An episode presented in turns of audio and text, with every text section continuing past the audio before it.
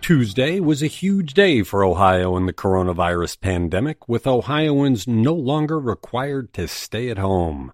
Annie Glenn, the wife of former astronaut and U.S. Senator John Glenn, died Tuesday at age 100. And the Akron Art Museum director steps down amid allegations of racism and sexism at the museum. It's the wake up from Cleveland.com for Wednesday, May the 20th.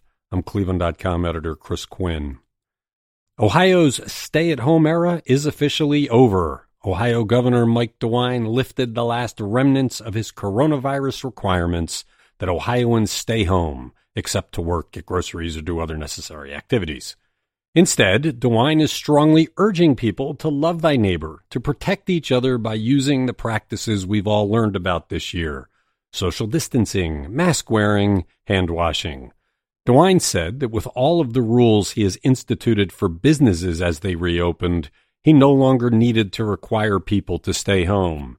He did issue a special caution to elderly people and those with underlying conditions that make them vulnerable to the coronavirus. He urged them to stay at home as much as possible to stay safe. He also ended his requirement that people entering Ohio quarantine for 14 days.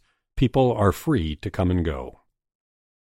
Annie Glenn, the childhood sweetheart and wife of former astronaut and U.S. Senator John Glenn, died Tuesday at age 100 after overcoming her speech impediment in the 1970s, as portrayed in the movie The Right Stuff. Annie Glenn became a champion for people with communications disorders and served as an adjunct professor in speech pathology at Ohio State's Department of Speech and Hearing Science. Ohio Governor Mike DeWine said that without Annie Glenn, there would have been no John Glenn, that Annie was a vital part of the John Glenn story. Cuyahoga County officials say scammers are contacting people elsewhere in the nation and pretending they are coronavirus contact tracers.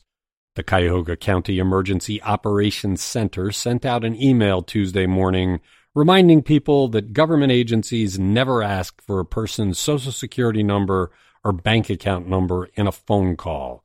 The county has not received any reports of anyone local falling for the scam. The specific scam is happening elsewhere and comes weeks after Ohio Governor Mike DeWine said the state is expected to hire 1,800 contact tracers. Mark Masuoka, director of the Akron Art Museum since 2013, resigned from his post Monday afternoon, several weeks after news stories revealed allegations of racism, sexism, and bullying of employees by managers during his tenure. Steve Litt reports the museum's board of trustees accepted the resignation Monday but did not make their decision public until Tuesday. The institution, which announced in March it would be closed through June 30th in response to the coronavirus, also announced that former museum board member John Fiume will serve as interim director while a search begins for a permanent replacement. In a news story published on Cleveland.com in May, two former employees laid off from the museum said publicly for the first time that they had heard the director use what they described as a racially coded language to describe black residents of Akron. Washington Place Bistro and Inn has closed. Scott Kuhn of the Driftwood Restaurant Group shut down the restaurant and seven room inn that he has owned for 10 years in Cleveland's Little Italy neighborhood. Washington Place landed annually on Cleveland.com's A list with popular dishes like macaroni and cheese with Mackenzie Creamery goat cheese and chorizo. Meatloaf was featured on the Cooking Channel. The restaurant sits in a refurbished 19th century mansion offering a dose of elegance in the neighborhood that is blocks from Case Western Reserve University. Thanks for listening to The Wake Up from Cleveland.com.